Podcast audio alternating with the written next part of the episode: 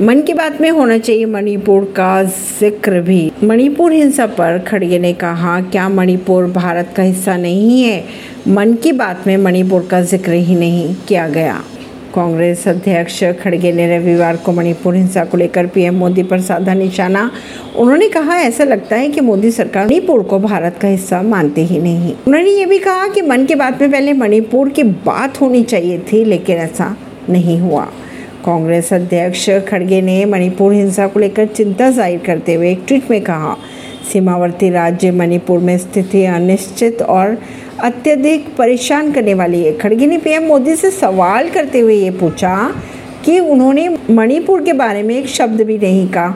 दूसरी तरफ़ सवाल उन्होंने ये कहा कि पीएम एक भी सर्वदलीय प्रतिनिधि मंडल से नहीं मिले। खड़गे ने यह भी कहा कि सरकार मणिपुर को शायद भारत का हिस्सा मानती ही नहीं।